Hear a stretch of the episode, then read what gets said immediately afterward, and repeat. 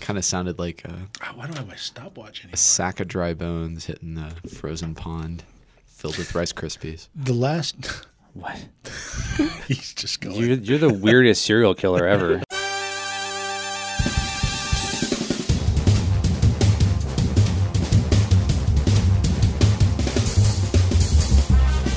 Welcome to the Innovation Overground, the front porch of academic innovation, where we find the u- the coolest university technologies so you don't have to. We want to add to the volume of some of those innovations and hopefully help them in some way get to a, a shelf somewhere where they can help people. Thank you for joining us. My name is Charlie Litton. I'm joined by Joe Runge, Hey, Charlie. Law Dog, Entrepreneur Werewolf. How's it going? It's going great, man. Okay, I'm really enjoying this seasonal weather we're having. That's good. Do you have anything else to say? Oh, I do. Please take a moment to subscribe to the podcast. Please rate it. Please pay attention to the show because it goes by fast, man. And if you were just staring out the window, going, "Man, Yeah. what is Charlie looking at me for?" you know, things just will pass you by. Things, Um, things happen when you're not ready for them. they are. They are. So- Hey, yes, do do you think Tyler wants to talk now? no, not at all, not, not at all. No, do please help us spread the word. So if you like the show, please give us a rating and tell your friends. Um, we want to help spread the word, not just at Nebraska Innovations, but uh, technologies everywhere. And you helping us get the word out helps us do that. Um, also joined with us is Tyler Scher, PhD, science wizard. And you know what I thought we'd go over today, Tyler? What? I thought we just uh, we just let you go do what you want to do. no way. Yeah. Wait, No we way. talked about this. We're not doing that anymore, right? I, Oh, Oh, we did, didn't we? I, did I make No, let him do it. All right. Screw it. I'm breaking the rule. Yeah. Turn it up. Tear. loud. Tear, rip, the ripping noise. Tyler. yes. Oh. The floor is yours. okay. Yeah. Go ahead and say 3D printing. That's cool. Actually, you know what I want to talk about? You know, it's a rock star proteins. I want to talk about proteins. The rock star proteins. The rock star biomolecule. Right. You got carbs. You got your lipids. Meh. You got your nucleic acids. Man, you got, I you thought got your you were gonna proteins. forget nucleic acids. So you're going to tell us about how to print 3D print proteins then? that might be on a future episode, but I'm going to talk about proteins as the original, the OGs of 3D printing. Okay. Whoa. All right. I'm intrigued. I don't Yeah. believe you, but okay. The original additive manufacturers. I gotta say, Charlie has got some like palpable skepticism over there. Yeah. I am palpating Okay. skepticism. Yeah. Yeah. All right. well, fine. So let's Well, go over proteins. Yeah. The yeah. Yeah. original yeah. additive printers. Yeah. There's four levels, four levels of protein structure. Starts linearly with amino acids, Oh right? my gosh, he's so happy right now. I know. He's like, we should do this more he's, often. he just pulled a dry erase board out of his back pocket. he did. unfolded it and everything. It's There's a puppy on it. a puppy. proteins are assembled linearly and then they somehow fold themselves into this three-dimensional structuring that actually does the function. It's incredible. And they do this in microseconds, sometimes milliseconds. What's the difference between a microsecond and a millisecond? An order of magnitude. Please continue. Yeah, in order of mag. Thank you. Thanks, Joe. Yeah. All right. Yeah, yeah. So so okay. It seemed like I was supposed to be very impressed by that. I don't. Okay. you Go ahead. should be. All right. How long does it normally There- take to fold a small thing? How long? does Thank it you take for to- asking. Thank you. Yeah. I'm trying to help you out here. So there's there's Leventhal's paradox. So Cyrus Leventhal, okay, you lost me, man. a, a physicist from Old- Berkeley. Old Cyrus. yeah. yeah. Physicist from Cy. Berkeley. Yeah. So kind of wish I'd have gone with my route, which is going to make a joke about a fitted sheet. So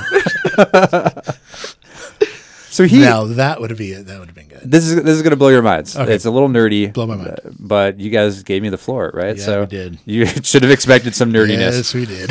it is a So- roller coaster ride. It was so- great. Now it's nerdy. So this physicist hypothesized that uh, just a small protein of only 100 or so amino acids. These are small proteins.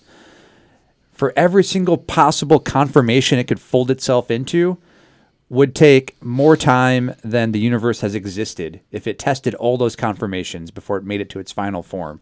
This is these are the ultimate transformers here. That's it's, done, it's done in crazy. milliseconds. It should theoretically take if a human was doing it and testing out all the possible options more time than the universe has been around. Okay. Whoa. Color There me- you go. All right. That's Leventhal's paradox. I, uh, How do these wizards fold so quickly?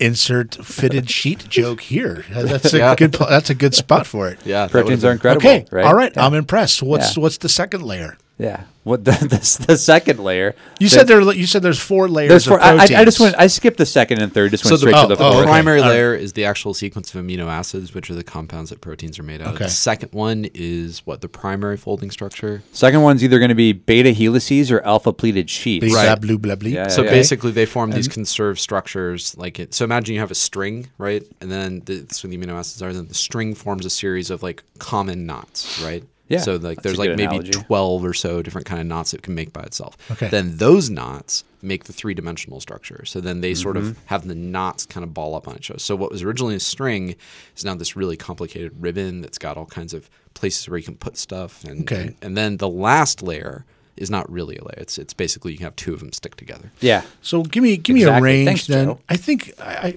there's one thing I don't really fully appreciate is the range of things. What do proteins do?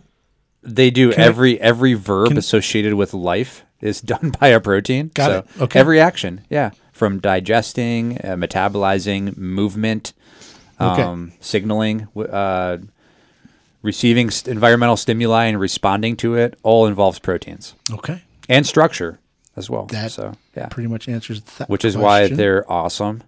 Yeah, and so one in particular actually that I wanted to talk about. If if you guys are okay, just fundamentally on proteins in general. I'm now. good on. I'm done interrupting you on proteins for the moment. Okay. I do reserve the rest of my. I think time. I'm ready to go on. Let's go. Okay, yeah.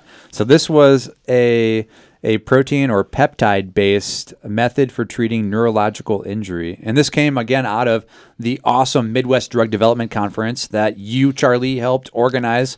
Yes, the Midwest Drug for the listeners who um, may not be aware, the Midwest Drug Development Conference was hosted and sponsored by Unimed, the tech transfer office at Nebraska, and we brought in uh, 18 universities uh, from so-called flyover country in the Midwest, and kind of got them all in the same room, and then brought in industry representatives and venture capital type people, and so you know it was just a good one place for you know people to check a lot of boxes and and, and, and add volume to those particular groups. So. Uh, Yeah. and so we're gonna probably next couple. I don't know how many more shows we're gonna have, but there's a lot of really cool stuff that people are working on all over. So Yeah, this is just tip of the iceberg here. So this Yeah. came out of Dr. Herson's team at University of Colorado Anschutz Medical Campus, and these are peptides that inhibit key neurodegenerative pathways associated with ischemia. It's a fancy way of saying lack of oxygen uh, to the brain. So Hmm. any sort of neurological disease, uh, stroke, for example, that involves lack of oxygen to the brain, this peptide could possibly help with that. And And- peptide is just a, f- a protein fragment. Is that an accurate description? yeah, Or- a peptide's just another name for. So the, I mean, prim- the primary structure of the peptides are the things that proteins are made out of. yeah. Okay. Yeah, yeah, yeah. So imagine them as like beads on a string. Each bead is a peptide. yeah. Got it. Okay. Thanks again, Joe. Fantastic. Yeah, so these um, are preventative, possibly even partially restorative uh, for, for neurological function impairments related to strokes, cardiac arrest, traumatic brain injury, even diseases like Alzheimer's. So, so the so the the models they've used so far, some animal models have shown that there's if you um, treat the animal soon enough post stroke for example with these peptides you can prevent brain damage Whoa, yeah that's cool. Does it does it correct brain damage? Does it?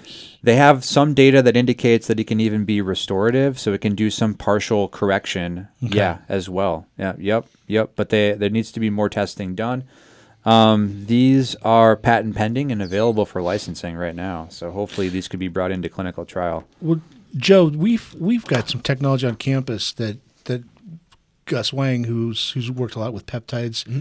Are there s- uh, problems associated with peptides? Because it seems like they can do amazing things. You know, hearing this now and then what we know with Gus. So peptides are generally biologics. And biologics are like totally the next frontier in pharmaceutical development. In the past, you would just make small chemical entities. So in this case, you'd make new molecules out of carbon atoms using organic chemistry, which is fairly standard, and then make very small modifications, and they have totally different biological consequences. But what biologic drugs do is they mimic these really powerful natural systems that we've been talking about. It's kind of been a theme the last few shows. We've talked about how your immune system is incredibly powerful Right. and in this case, you know how proteins are you know multifunctional and can do dang near anything, right?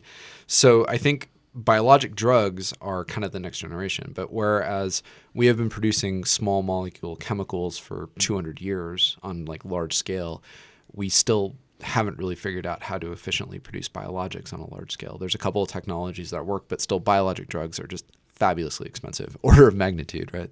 Yeah. Uh, over you know what it costs to sort of synthesize something chemically, like saffron, right? We were talking a couple shows ago about picking saffron uh, stamens or crocuses or whatever. Stigmas. Stigmas. Them, Yeah. I remember the word. Good memory. them flower parts, right? so a flower has to grow those, right? Right, We can't just make them. And so someone has to go pick the flower, and that's just expensive. Whereas if we could just chemically synthesize it, you can just do it in a factory. So that's part of the problem with working with peptides in the past is that it's expensive to chemically synthesize peptides. But those approaches are getting less and less expensive, largely driven by some of the awesome things that we can start to do.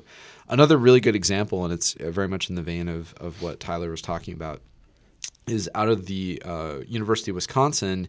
Uh, they have generated these are now synthetic peptides akin to what Dr. Wang is doing, which have enormous uh, capability to be able to uh, treat uh, hypo. Uh,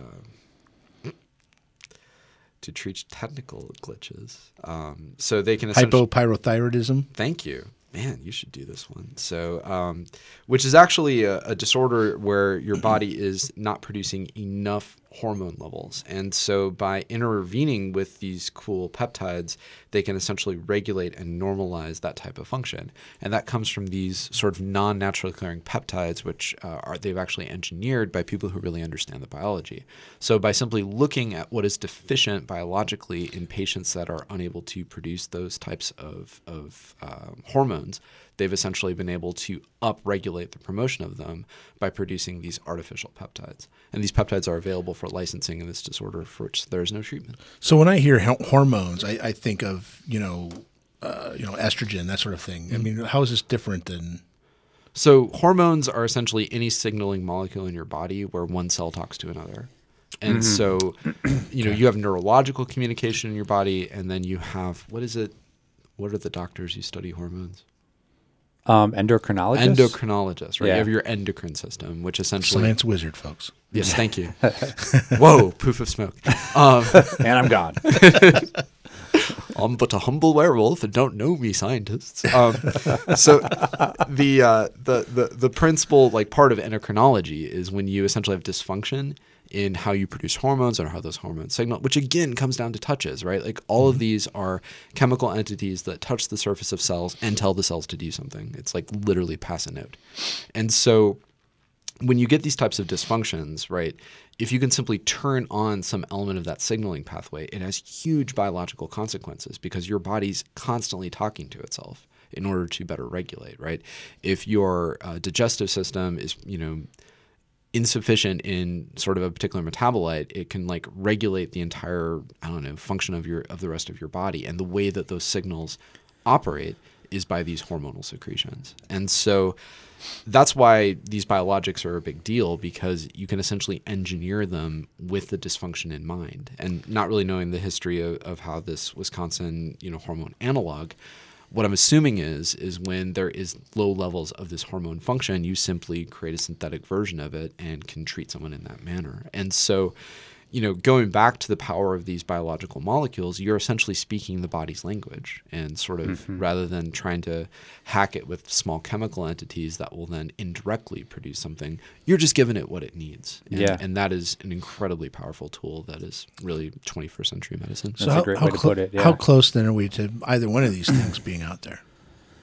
Um, well, for the the innovation, the peptide innovation I mentioned out of Colorado, it still needs more testing. It needs it even needs a little more preclinical, I think, before it's even ready to go clinical. Okay. Um, in terms of uh, just really briefly before I pitch it back over to Joe, in terms of hormone treatments, I mean, uh, uh, one really common one would, would be insulin. Insulin's uh, a hormone. It's another peptide Right. um, for for Insulin. diabetes. I didn't so- realize insulin Yeah. was a hormone. Yeah, yeah, yeah, Interesting. Okay. yeah, yeah. But insulin is essentially a Mm-hmm. way in which one one system of your body talks to another system, Yeah. system of your body, right? Right. And then you know similarly for the hormone analogs for treating um, hypoparathyroidism, man, I feel better now. There you go. Uh-huh. Attaboy. Sorry to break the wall. Um, so the, uh, the the the real uh, this is already a uh, hormone analog that's approved for other applications. So they uh, Oh, have already demonstrated that it's safe and effective, and now they're looking to expand it and open up new markets. Yeah, it's and even closer to That is market. such a wharf thing to do, right? They bring the thing that's already approved and just looking for its next market. WARF, for the listeners, that's the Wisconsin Alumni Research Foundation. Right, and it's kind of you know one of the more storied and effective tech transfer. The offices. OG. Yeah, that's. And I'm I think, sure is that where every- Warfin gets its name? warfarin, yeah, Warfarin, excuse Yeah. me. Yep. yeah, and that's a whole nother story. But I'm sure they all subscribe to this podcast. Oh, you know they're just head over heels excited that we're talking about their stuff here. Probably. The we call it the innovation overground bump. Right. I mean, because if, if there's a front porch for academic innovation, Wharf probably has a sign there. And, you know, Okay, I think on that note, it's time to come to ground before we get before Worf comes down and beats us up. I it's true. Again. Please take a moment to look at the show notes. We'll have links to Wharf's technology, not like they need our help, and uh, also the um, the uh, um, Peptides. peptides. Oh yeah, yeah. Sorry. I guess I, I could be helping. That's okay. Don't don't change now, Tyler. All right, for Tyler Sharon. Well, I do want to uh, say thank you to our sponsors, Unimed, the Tech Transfer Office for the University of Nebraska Medical Center and the University of Nebraska at Omaha, and also KVNO Studios. Think here at audience. UNO. What's that? Think audience. Audience? Never mind. Okay, I don't know. Thank you for that, Joe.